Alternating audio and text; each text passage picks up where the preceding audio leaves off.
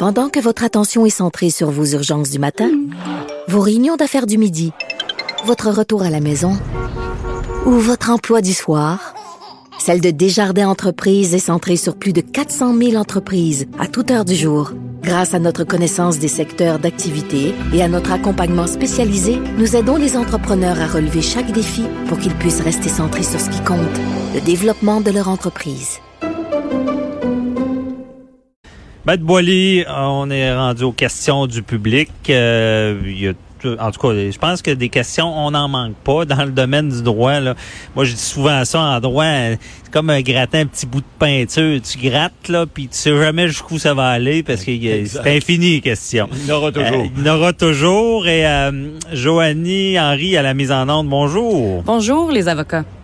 Hey, merci. Est-ce que euh, on a une première colle? Oui, on a euh, plusieurs questions aujourd'hui, puis c'est drôle parce que ça reste vraiment dans le thème euh, du logement, donc on va rester oh. dans le thème d'Anaël.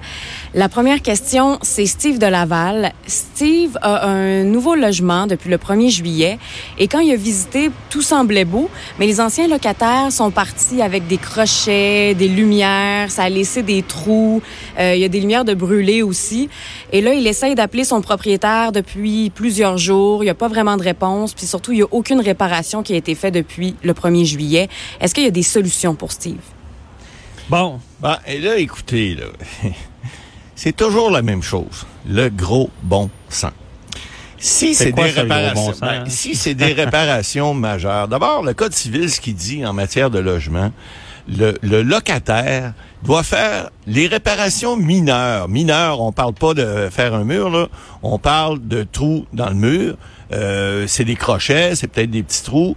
Bon, mais Steve, écoute-moi, là, je sais pas si t'es de la génération Yo ou Millenniaux ou euh, Yi Ya Yen, là, mais moi, je te dirais, écoute, c'est le genre de locataire qu'on veut peut-être pas avoir, tu sais. Euh, changer une ampoule, Steve, là, tu vas... Euh, je dirais pas, ferai pas de publicité, là, mais tu vas au dollar euh, wall euh, quelque chose, là, et tu vas t'acheter une ampoule, ça va te coûter une grosse pièce et demie. Puis sais-tu quoi que tu vas faire, mon Steve?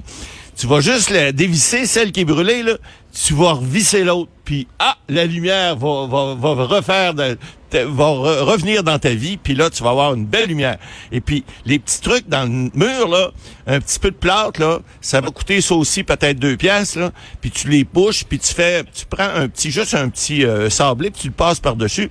Ça va prendre un gros cinq minutes et quart de ta vie, mon Steve, puis t'emmerderas pas ton, ton locataire à tous les jours pour l'appeler pour savoir quand est-ce qu'il vient changer la lumière. Ça, on appelle ça les réparations usuelles. La, lumière est peut-être très haute. Ben, peut-être très haute. Ben, à ce moment-là, ah, demande un voisin qui est plus grand ou va chercher un escabeau. Débrouille-toi, mon Steve, parce que dans vie, là, lorsqu'on est locataire, ben, ça veut pas dire que ça vient avec le fourneau plein puis le frigidaire rempli puis qu'ils vont te faire à manger.